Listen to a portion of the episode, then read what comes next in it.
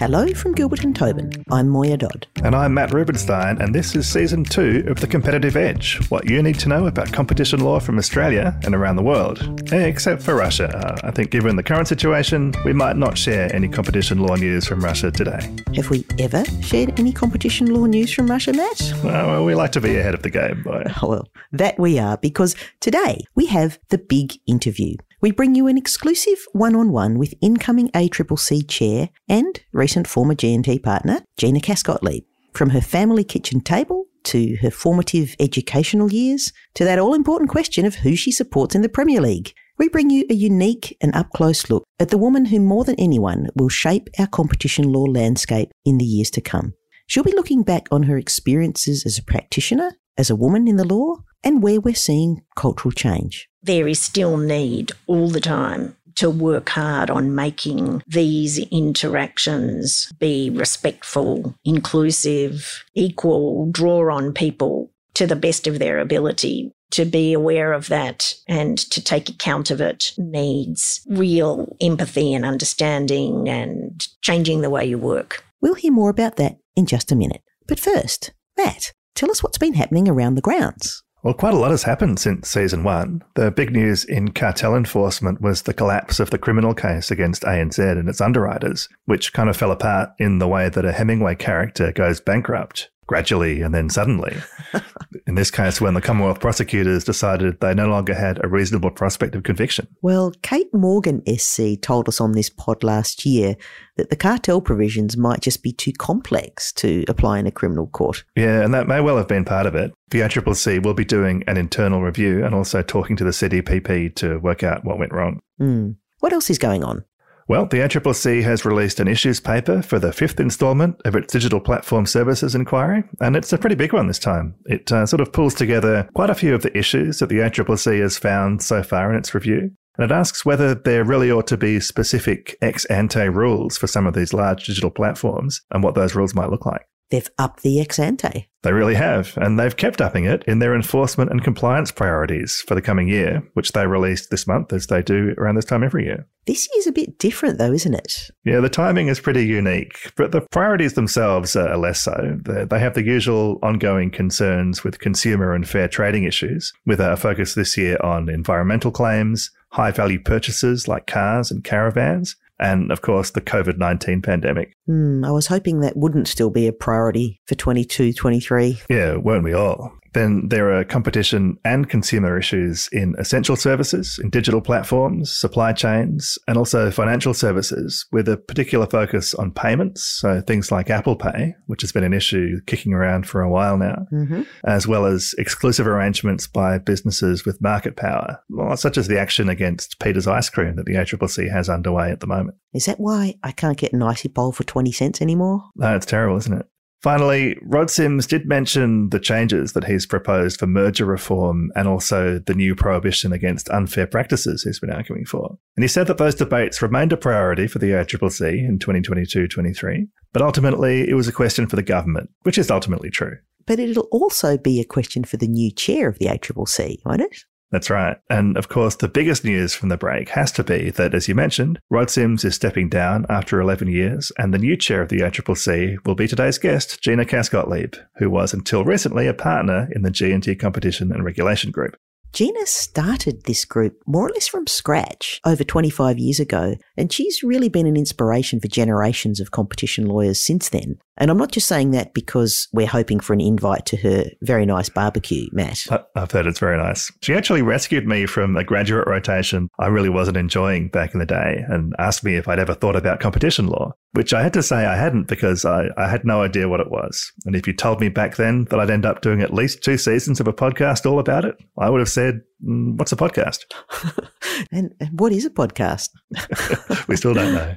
With Liza Carver also joining this month and Stephen Ridgway coming on board with the ACCC back in 2019, there's a fair bit of private practice legal experience now at the top of the Commission. Is that going to change things, do you think? I think it probably will. I mean, it hasn't been that common historically for private practice lawyers to go straight to the ACCC, either as chairs or commissioners. Mm. There have been quite long stretches where the commissioners have had a lot of economic and public policy experience but not as much recent private legal experience. And I think critically, the new commission will have really a lot of experience in competition litigation from business point of view. And they'll have to be hoping that that will help the ACCC win a few more of these really difficult cases in court over the next few years, which will flow into the, uh, the CDPP as well in criminal matters. What about the amendments to the law that the ACCC's been arguing for? Yeah, there's been a bit of commentary that lawyers may be more likely to work within the law rather than trying to change it. You reckon? And they'll definitely be more aware than most people of the costs and the uncertainty that changes to the law can have for business. But then they also don't like laws that are too complex or confusingly drafted. And we do have a few of those on the books at the moment. Well, those cartel provisions might be feeling a bit nervous then. It'll be very interesting to see what happens to that under the new chair. Although I have to add that even though our longest serving ACCC chair has just stepped down after almost 11 years, the legendary Japanese striker, Kazu, who actually played for Sydney FC some years ago, has just signed with a new team for his 36th year playing professional football. It's great to see, isn't it? Kazu will be loaned to the Suzuka Point Getters, which I just reckon is the best name for a sports team or any team, really. Or lawyers, even. You'd rather get the point than miss it. You would. And speaking of lawyers who get the point, it must be time for our big interview. Indeed. Well, Gina Cass-Gottlieb has already had a remarkable career by any measure. In fact, anyone under 35 probably can't remember a time when Gina wasn't the go to competition lawyer for big bet the farm deals. So it was just fascinating to talk to her about some of her experiences and her wisdom. Yeah. At the time of recording, Gina was enjoying a short interval between leaving the firm and embarking on her next adventure as chair of the ACCC. Yeah, but that didn't stop this podcast fearlessly interrupting her to bring you this extended interview. Let's take a listen. Gina, thanks so much for joining us on The Competitive Edge. You've operated at the pinnacle of this profession for so long that your name is really synonymous with leadership and excellence. How did you get into competition law and why? After a whole lifetime of thinking I was going to become a surgeon like my father and taking photos at his procedures, which he would then use for training as slides, because at that point there weren't digital images, I would attend his surgery and take photos of his procedures. Oh, that sounds a little gruesome. Yes, so I grew up in a family where we would see slides projected at dinner time and wasn't me, but another one of my siblings would call out more blood. So it was a different environment. Um, were, were, you vegetarians, could I ask? we should have been.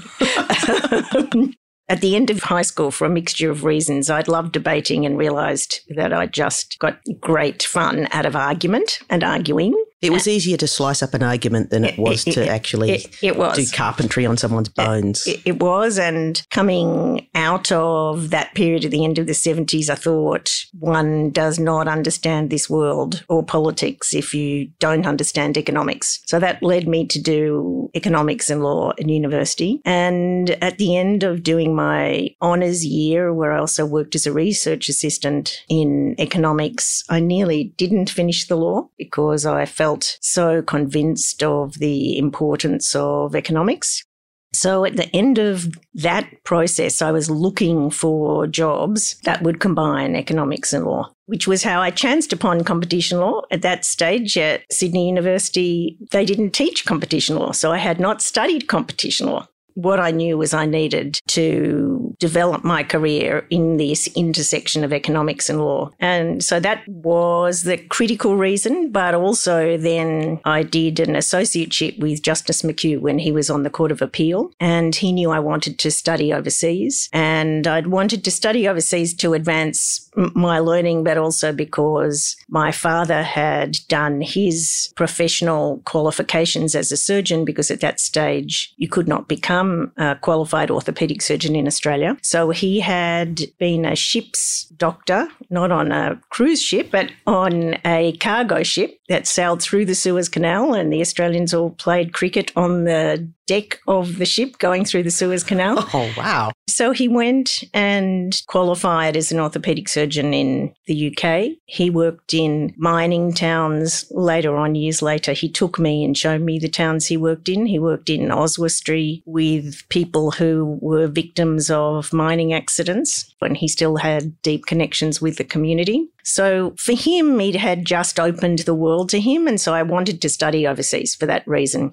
And Justice McHugh said to me, Don't go to England. It's much more interesting. Go to the US. So I went to UC Berkeley, and there I did two things which carried forward through my whole career. I did antitrust and Californian unfair competition law, and I also studied financial systems and services at Sydney Uni. We had studied in terms of financial instruments 19th century and 18th century bills of exchange. Was that useful?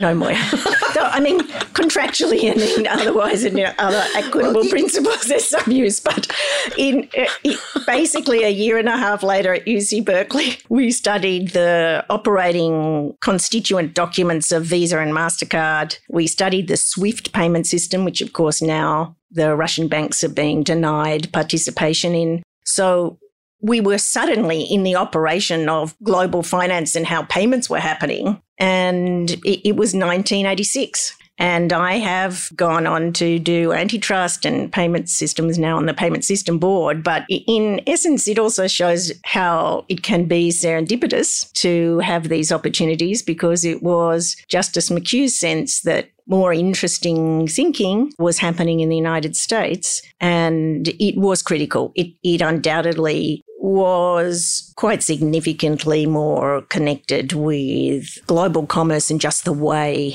business and policy was changing. And, and, it was a very exciting environment. The student population sort of split pretty equally into people who were going into public advocacy and civil rights work, and people who were sure they were going to Wall Street and going to be in big corporate firms. So it was fascinating to watch. It, it, it was just an stimulating academic environment. Which group did you hang out with? Who did you go drinking with at Berkeley? The Wall Street gang or the civil rights activists? Well, it was there was a very small masters group, and they were all foreign students.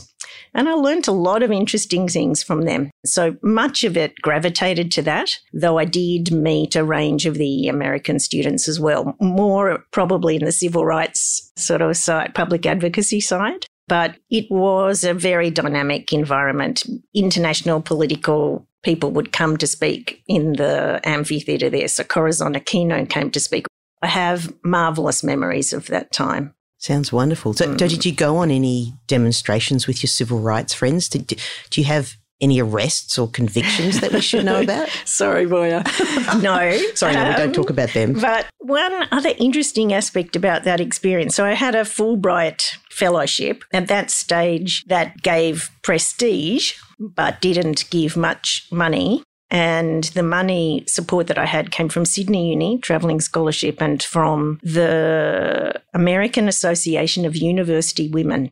The American Association of University Women put money together to give fellowships to foreign women and local women. And part of the return for that was that you went to meet with groups of them across the local area. So, six times in the sort of 10 months I was there, I went to meetings with them, often in their homes. And groups of them would get together. And that was fabulous. It, was just a women to women initiative and so, critically, from a public interest point of view, what was very important for me in that time was in that time there was an election in California, and Californian judges of the Californian Supreme Court are elected. At that time, the Chief Justice of the California Supreme Court was Rose Bird. And there was a movement against Rose Bird, Justice Grodin, and I don't recall the third of them funded by the National Rifle Association and by, in essence, it appeared owners of offshore drilling rigs because they considered that the judgments of the court had not been sufficiently focused on victims' rights and were too concerned about environmental conditions. So, as someone for whom judges are appointed in Australia mm. and and protected and protected kind of and have have a term uh, independent mm. of the nature of their decisions, I watched and I would sit with other students I have visions of it sort of sitting in halls because I, I, didn't have a television, watching so there would be debates and there would be media questions to Rose Bird, given something like two minutes to answer a question to justify a decision.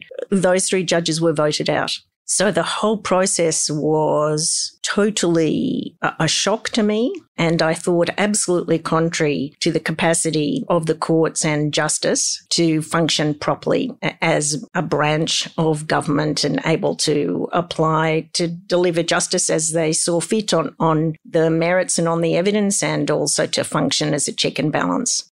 We see America as the leader of the free world, etc. But some of the processes are just intuitively problematic, like that one. Yeah, I think it can differ state by state whether they're popularly elected or not, because there's so much difference in that federal system. It was one of the aspects that I was studying. I, I, did a thesis comparing aspects of the federal system of Australia and the US. It's called Crafting Bright Lines because there weren't bright lines.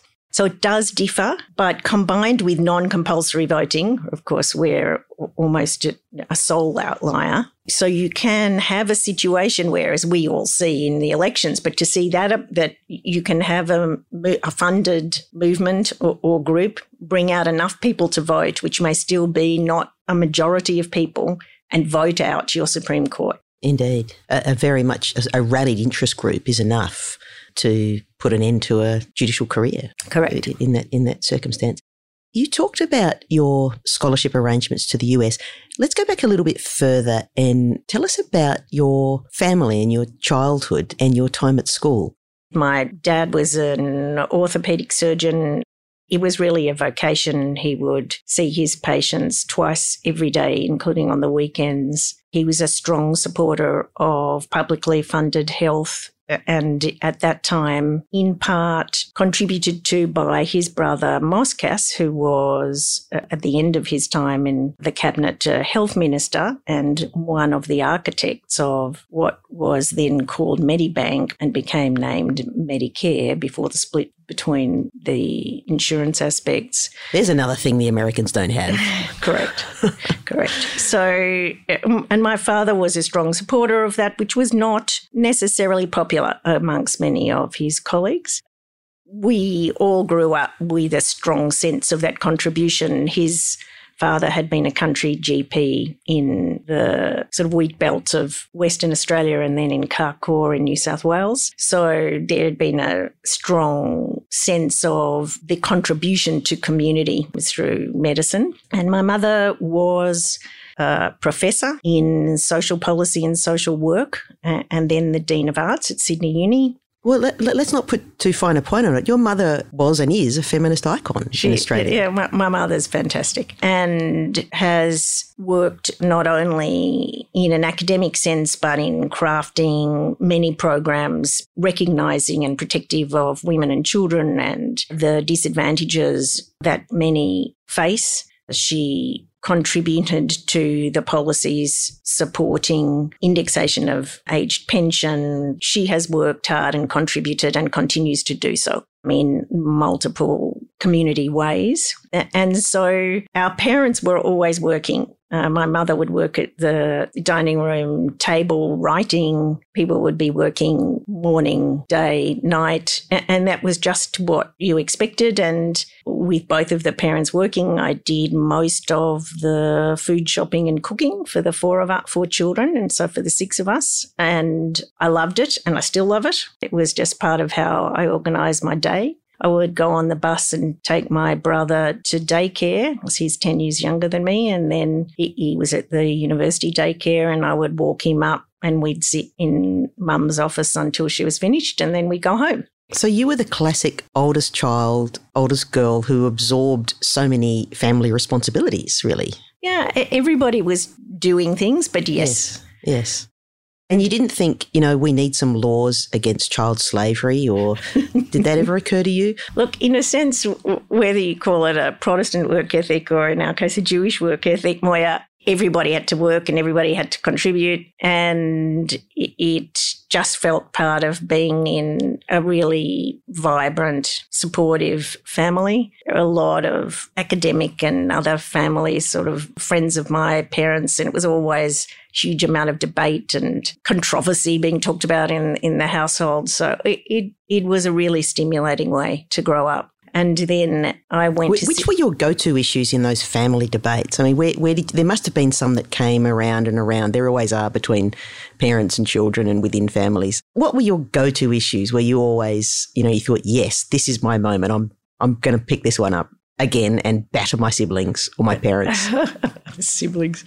The uh, look, it was a critical time happening uh, from a feminist movement point of view. So there were a lot of discussions about that. We were also very. Did anyone dare oppose? Like, I'm just imagining you and your mother on the same side of a debate. Did you and your mum ever lose one of those arguments around the kitchen table?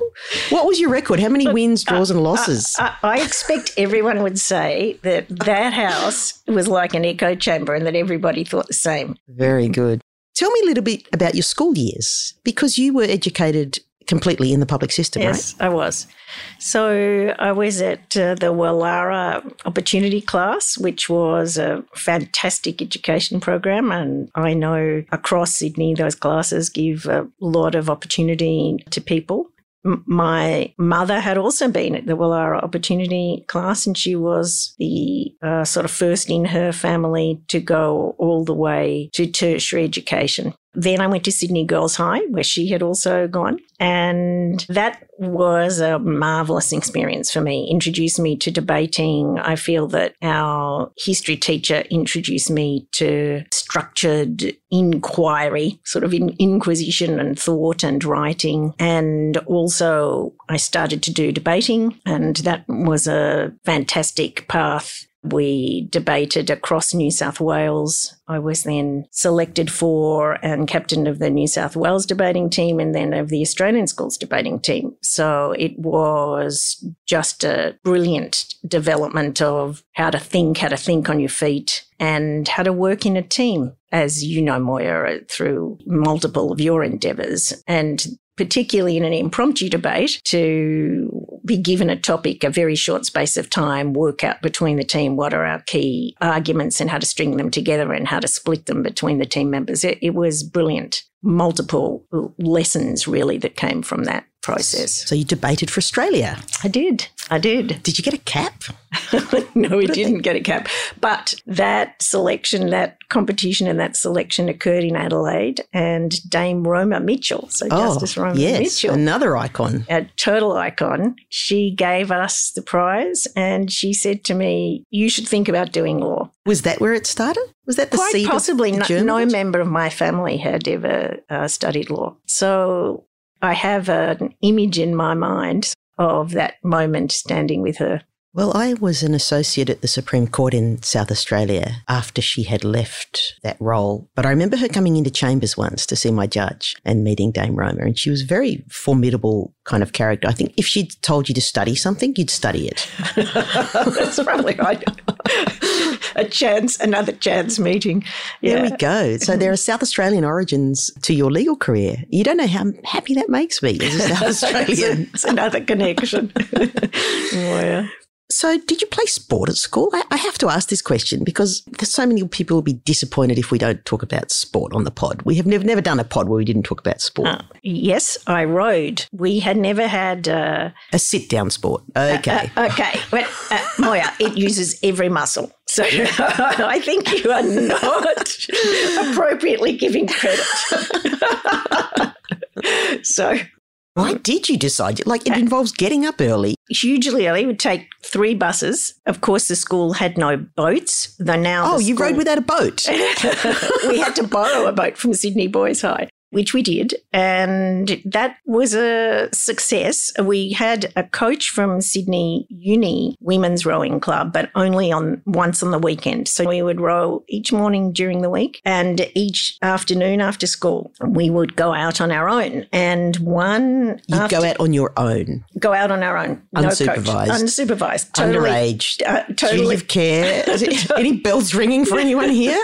totally, totally novice. Did you at least have life jackets or something? No, Or a flare? no, but we could swim. Yeah, that's not the greatest idea in Sydney Harbour. It's a very laneway. Uh, the the first race we did, which was near Haberfield or there, we I think we rowed into the boat next to us. After a term or more, we did a regatta and we stayed in a caravan at Taree, so on the river at Taree, and we came fourth in that race and nearly third. So we thought we had done pretty well. By that stage, one of the, I think the boys, he was either the boys' school captain or the next year, he had decided we needed more training and he had started to train us. And he was training us well, actually. But the one part, which was an amusing story in part, one night or afternoon when we'd been training, we would come in before night fell. We went to the wrong side of a buoy, so our cox just misjudged it and we went aground slightly. So we got a hole in the boat, in fact, at the bow, so near where I was sitting. You put a Um, hole in Sydney Uni's boat. Sydney Boys High. Sydney Boys High's Worst boat. boat, because of course they were probably quite sensibly giving us their worst boat. And when the boys went out rowing, the coaches went alongside them in motorboats. So one of the boys' coaches in a motorboat went by and we hailed him and said, We've got a problem. He said, Just row, stopping by the side of the water, tip out the water and keep going. So we went across and the first place we stopped was at the King's School shed. It took the King's first eight. Now you can imagine the size of the King's first eight to get that boat out of the river. So we could have four, five of us, four four of the uh, of the women and the cox. We could have never got that boat out of the water, but they got it out. They taped it up actually with elastoplast, which was a novel use for elastoplast. I remember that. And we got back into the water. It was nighttime by now. Our parents, nobody had a mobile phone. They were ringing the boys' club saying, Where are the girls? That did not prompt the boys, anyone, to come out and look for us, mind you.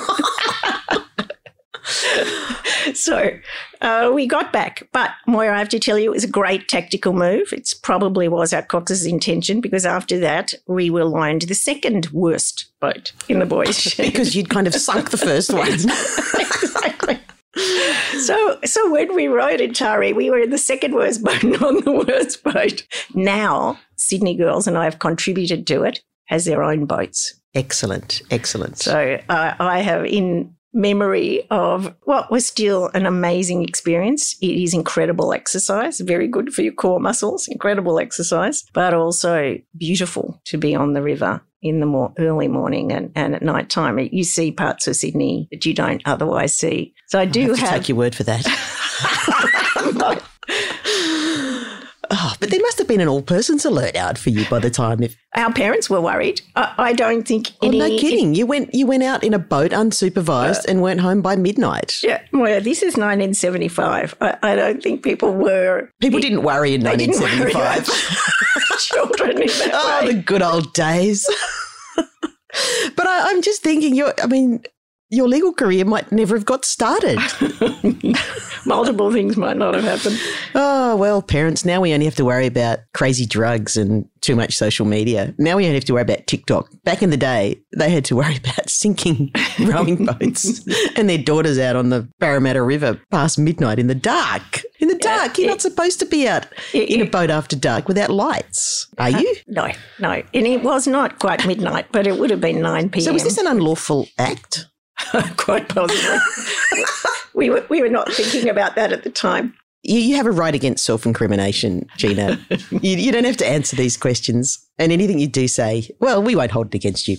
Okay, well, moving on, is practicing law like an individual sport, like triathlon, or is it a team sport, like synchronized swimming, or is it a kind of combination of both, like football? It's like football, Moya. I was hoping you'd say that. Yeah.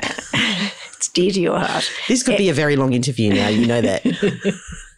Look, you can't, you won't deliver the best that you can deliver, meeting the client's needs and you're doing the best you can professionally if each person doesn't contribute to their best and if you don't work incredibly well as a team, which starts at the very beginning, informing, giving everyone access to a high level of information, keeping everybody informed, giving everybody time if you've got the available time, giving everybody time to do their part and giving them a chance to then put their hands up and contribute to the strategy and to query what's being done. So it really needs to work as a very high performance team. Well, you are somewhat famous around the firm for encouraging people to speak up even in client meetings and even the most junior people. Why do you do that?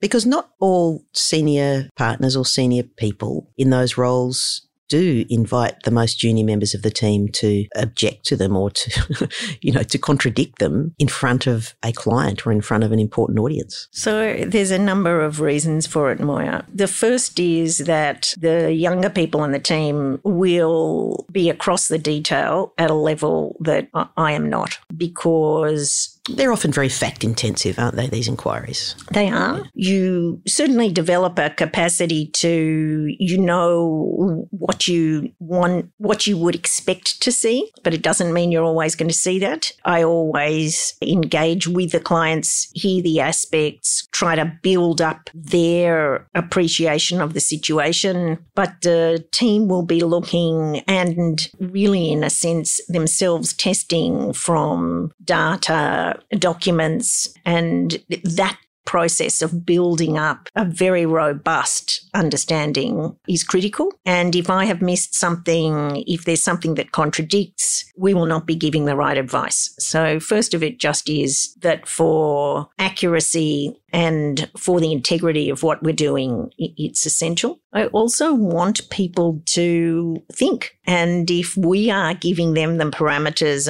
always and just siloing their contribution, they're not a developing what their way of thinking more holistically. But in addition, they're actually not bringing all the capacity that the incredibly intelligent people we have are capable of delivering. So it's also part of drawing that out. Many also come here. I'm constantly inspired by the enthusiasm of the people who come in and they come with skills. They come with data analytical skills. They come with perspectives that we don't have and it refreshes, reinvigorates. So there's a whole set of reasons why I think it's really important. And I've received, when this new appointment was announced, a lot of marvelous emails, cards, and a, a, number of them have said that one of the points that people have felt that I have consistently done that has mattered to them, and this actually came from a member of a team in, in a client, was that I listened to everybody and that I take time to listen. And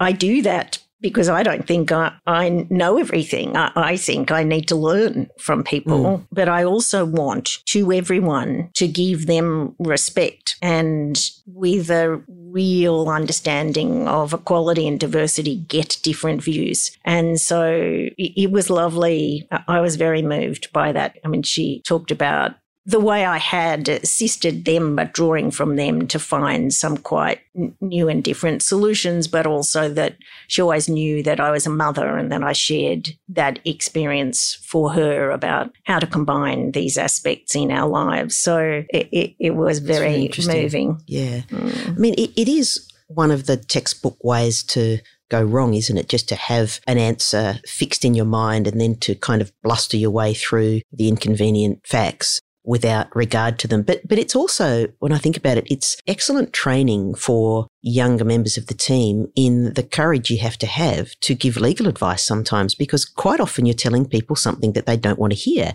You know, we've all been in those moments where you sort of take a deep breath and you think, how am I going to say this in a way that won't get me thrown out of the room? People often come for advice wanting to be told that they're fine and it's all good and they're, and they're right. Everything they did was right. And you'd like to be able to tell them that, but often it's way more complex and you have to unpack the risks for them. And it takes, it takes courage, doesn't it? It does. And I consider one of the critical differences at that time. So this is in 1995. I came to G&T and one of the key aspects we were seeking to do with clients was not to treat regulators as the opposition, to recognize the important public mandate and responsibility of regulators and to guide clients to understand that so that we're advocating a position and outcomes, but conscious of and respectful of the important points the regulators needed to apply. And while I think that is very much so the approach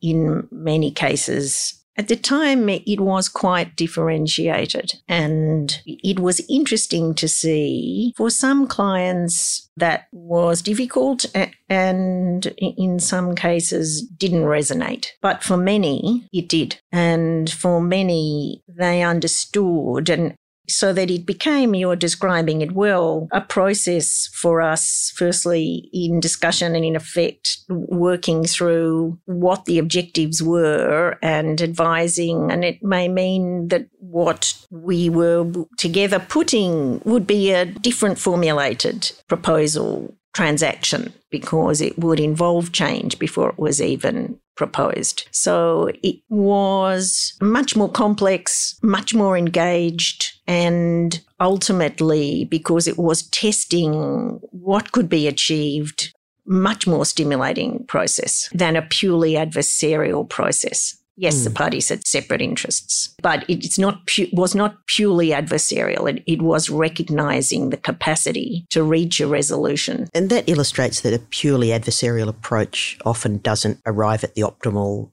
outcome. In fact, I remember the first matter that I dealt with you on. It was something to do with a potential conflict and wanting to have two teams and a Chinese wall. And I was on the other side and I think we had to consent to this. And it wasn't very kindly looked upon on my side of the fence. And I had Gina ringing up and, you know, she sort of explained what the two teams would do, what the safeguards were in place. We agreed to, you know, she, she let me know that she would ratchet up some of those safeguards if there was a level of discomfort. And by the end of about 10 minutes, I had nowhere to go. I, I thought, oh God, I'm going to have to go back to my people and sell them this thing because I, I just haven't got anything. I've got no more reasons to object to this. So I, I do remember that conversation. And then we embarked on the whole first interconnection negotiation between Optus and Telstra. And uh, it, it was really a incredibly seminal set of experiences because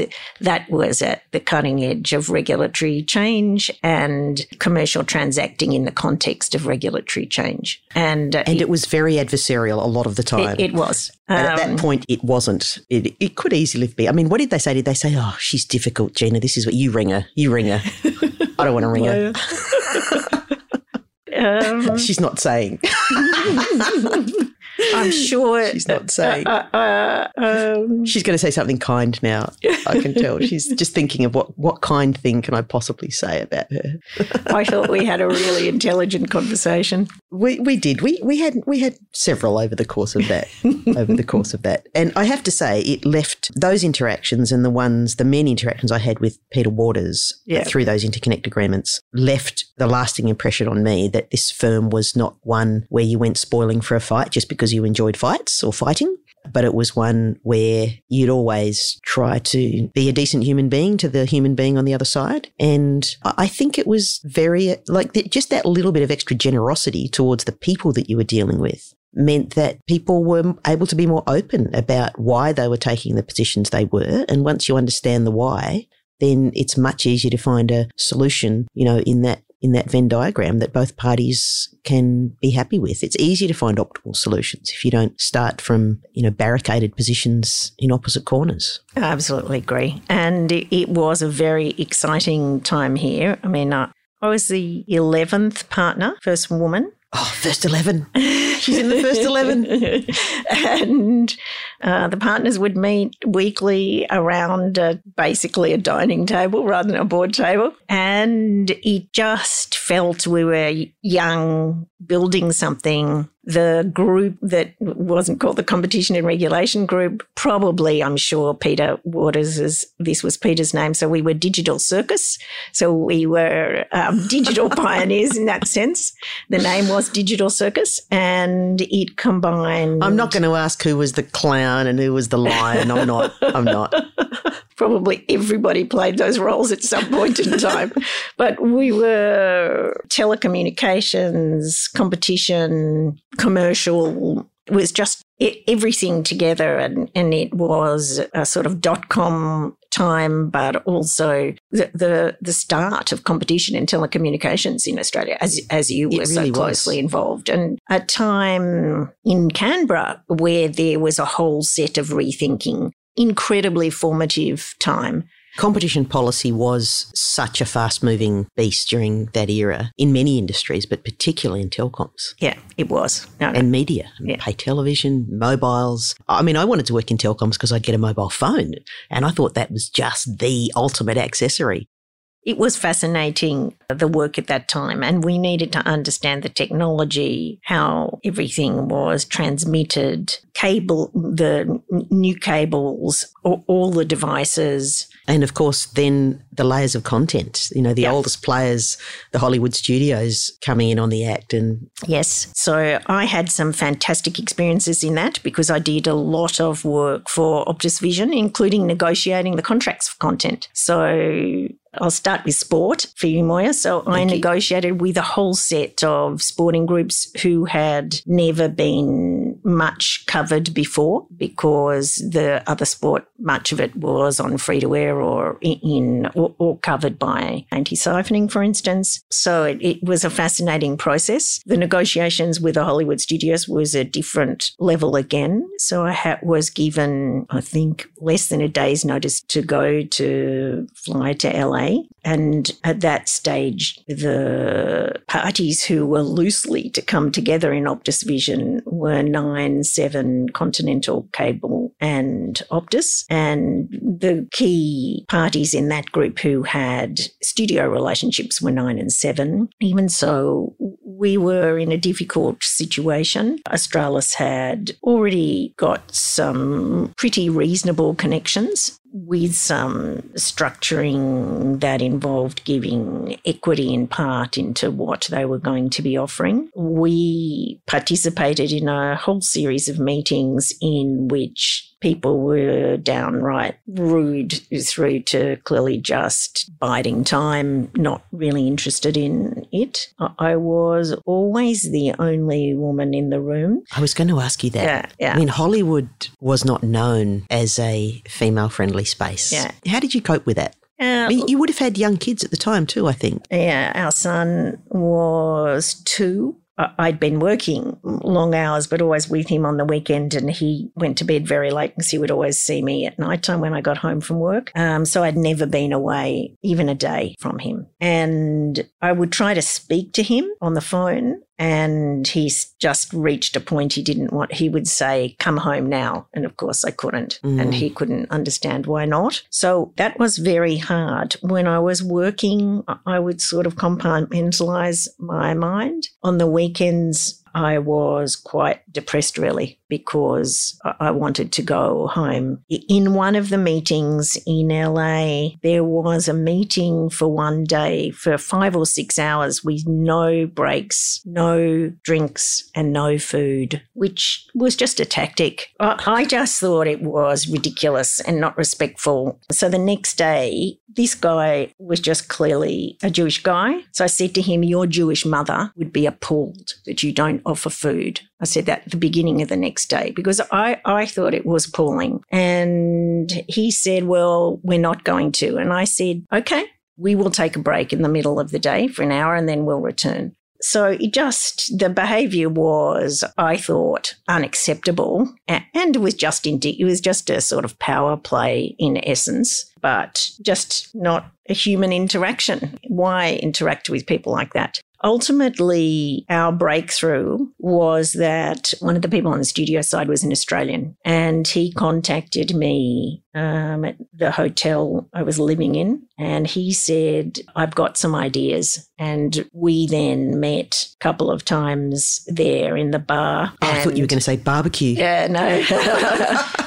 and put together a different structure. And then we got breakthroughs and we got MOUs and then we got agreements but it was also a fascinating experience. Again, had to take account of regulatory, the interaction of free to air, Windows, pay TV, new entrant, and really the strength of the studios in the content that they were supplying globally. And just observing those interactions of strength, expectation, and coming as a totally new venture that was a fantastic experience. Incredible. You must have been the only woman in the room in many rooms. You've worked on some of the biggest transactions in Australian corporate history, and you've acted for and against the biggest players, often as the only woman in the room. What was that like? So, in part, I was always conscious of the importance to add value and to add value in a sense showing that I deserved to be in the room. So I was conscious of the difference. And initially, that was my objective to show that I deserved to be there. So I never assumed I deserved to be there, that I had to prove it to the client and be heard. So they were not only, they were noisy rooms. And so that I needed to show that they were right to have me in that room. So, so, so how did you do that? How do you get heard in a noisy, large room full of men? So, firstly, the approach is you have to be prepared and you have to have thought through what are the key issues. Then, frequently, I wouldn't need to be the first to speak, but I would always make sure that it was really cutting to the core Sometimes it was easier because people made assumptions about points and just missed the main point. So, because you come in thinking you have to prove that you deserve to be there, I think you've got a keener focus actually. So I was once in a meeting with all men in a sporting situation where people were proceeding on the basis that that association continued to be an incorporated association, but actually they had incorporated, which made relatively recently, and the people there, including lawyers there, should have known that, but perhaps it had been done by another firm, so they weren't conscious. But it changed the way we should be thinking about how to structure and what we could do. And I was in this sort of below ground meeting room. It was like a bunker together with. Um, Sounds like FIFA. it wasn't FIFA, just to be clear. It wasn't FIFA. with a marvellous senior counsel who we had retained and I turned to him and said, This discussion, which we'd been listening to for about half an hour, is just proceeding on the wrong legal and factual basis. I think I need to say it. So I'd not met these people before. And he said, Just stand up, Gina, and say it. And I did. So sometimes there are aspects that are just missed entirely. When I could bring people with me was to bring as many women as possible with me. So I was not the only woman in the room.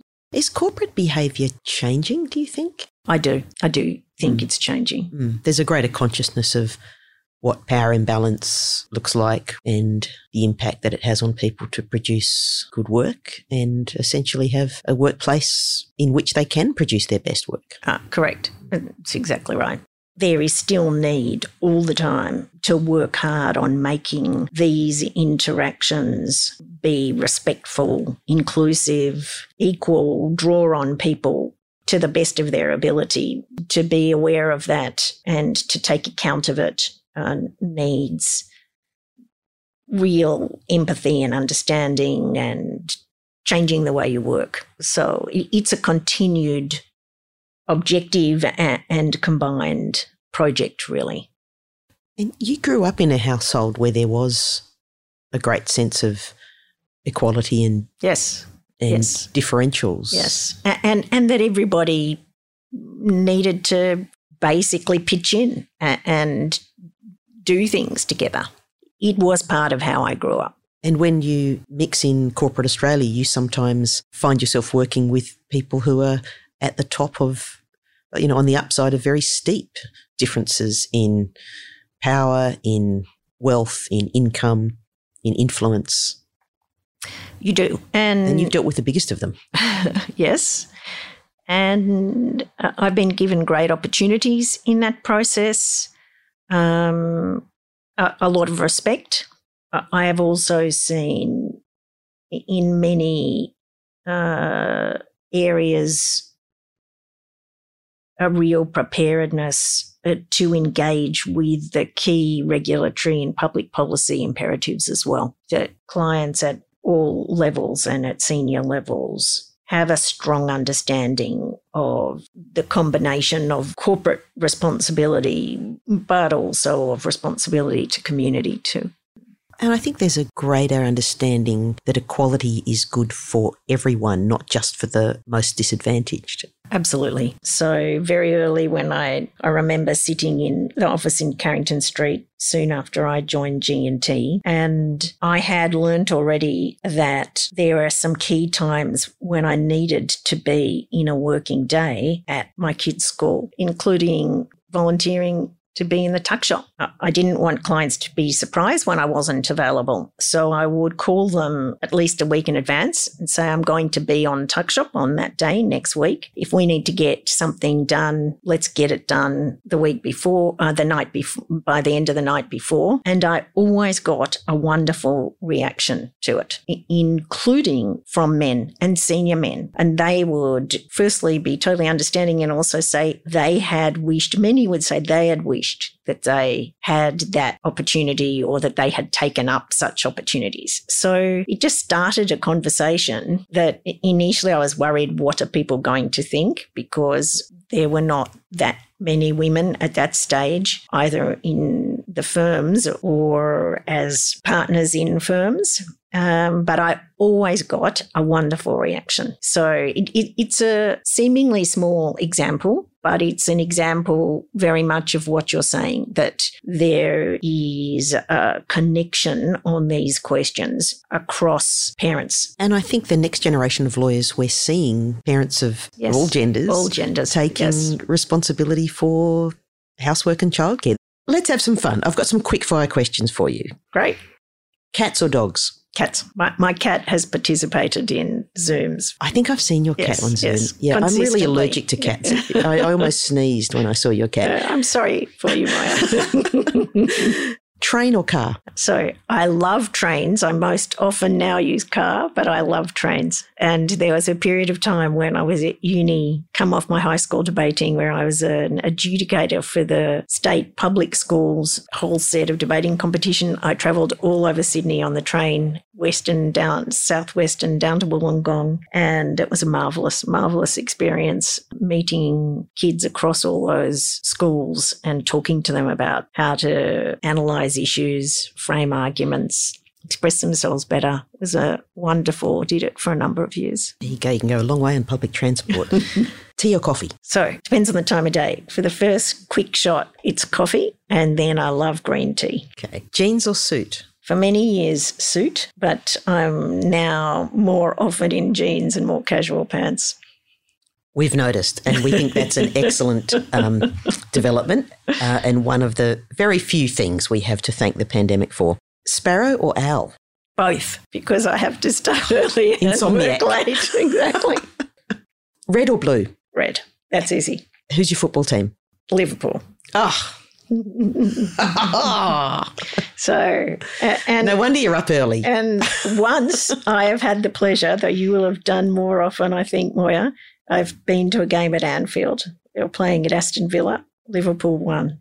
And It's true, is it not, that there's a tradition of Thursday, Thursday. Yes, led by you. It's always good to rename a day of the week, you know, like the No Undie Sunday and the, the Thursday, Thursday. And you were a bit of a fashion plate when it came to Thursdays, were you not? I- was because our son had just adored. So he, he had multiple Liverpool jerseys, but he had a jersey from Harry Kewell when he was at Leeds. Well, I remember seeing you in the office in a Harry Kewell jersey, and you had an all day Zoom conference with the ACCC. I did. It was a 155 examination. Was that the moment when you thought, look, if I can go to an all day conference with this outfit, wearing my Harry Kewell jersey, then I, I, I could work there? You know, is, is that when the light went on and you thought, I, I could see myself working at the ACCC? It, it confirmed it, I think. Or maybe they looked at you and they thought, well, you know, if this woman can sit there in a football jersey on an all day 155, she's our, she's our woman. Uh, She's our next chair. I, I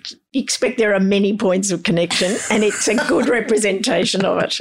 Walk or jog? Walk, Bike or swim? swim. Yeah, I learned to swim in the Bondi baths. It's freezing, absolutely freezing. Come back and sit in uh, a bath to warm up, but I love swimming. You did some strange things as a child involving water. Sun or shade? Sun, Beach or mountains? beach. Um, text or call? So this depends. I I think text is very efficient, doesn't disturb the other person. They see it, they can take in the information. But if there is anything needs to be more nuanced, particularly difficult communication, I want to have a conversation. So I explain and hear what people have to say. People often do it the other way around, though, isn't it? It's so easy just to go, oh, this is a tricky one. I'll just bang out a text. Yeah, I don't think that's communicating in the real sense of communicating. So it would be true to say that you have never broken up with anyone via text. that is correct. well, Gina, you've given us a lot of your time, and we're very grateful for that. But as they say in the classics, I suppose it's come to this. The end of a just wonderful time. I have always felt the day I came to G&T was a liberation for me, and every day has felt to be liberating. Well, you have taught us so much and led the premier competition group in Australia and shaped it really in your own image in many ways. I mean, it's a group that is very gender balanced. It's a group where I hope everyone feels they have had the opportunities they deserve, plus a bit. And uh, it's a group where there's generosity towards your co workers and where everybody wants each other to succeed. And that's really, for me, the definition of a team. So thank you for helping to create the incredible team that we have. And I'm sure you'll create more. Thank you, Moya. And it has been just a privilege and a revelation always. And the only thing I would say is rather than my image in our images collectively, so I think there have been many huge contributors to it. And is it too late to negotiate a transfer fee? Not quite sure what the treasurer would think of that. Gina Cass-Gottlieb, thank you so much for being with us and all the best. My pleasure. Thanks, Moya. Oh, what a great interview. She really is an, icon, and it's been a privilege to know her during this time. And, you know, looking into the crystal ball, I'm predicting that Gina will be an amazing chair of the ACCC. And I'm not just saying that because she'll be ultimately responsible for just about every decision affecting us and our clients from now on. Well, I know. I, I know you're hoping for that barbecue invite, Matt. We never did get one from Rod Sims, did we? Despite practically begging for one in every episode last year. Do you think our chances are improving a little? Uh, look, I just want to get that Faken double veggie burger before the Senate fake meat inquiry gets its way. But that's another thing that happened while we were off the air. All right. Well, remember, you can find relevant links in the show notes, and we're getting some great guests coming in in season two, including Louise Klamka on the ups and downs of air travel in the COVID era, and Jeff Peterson on the big existential questions about how to decarbonise energy markets. If you enjoyed today's episode, please subscribe, leave us a review, and tell your friends. Unless your friends happen to be implementing any measures of a military technical nature against any independent nations. Yeah, leave those friends out of it. Till next time, this was The Competitive Edge with the Gilbert and Tobin Point Getters. Go point getters. Wait, that sounds like basketball. That's a different market.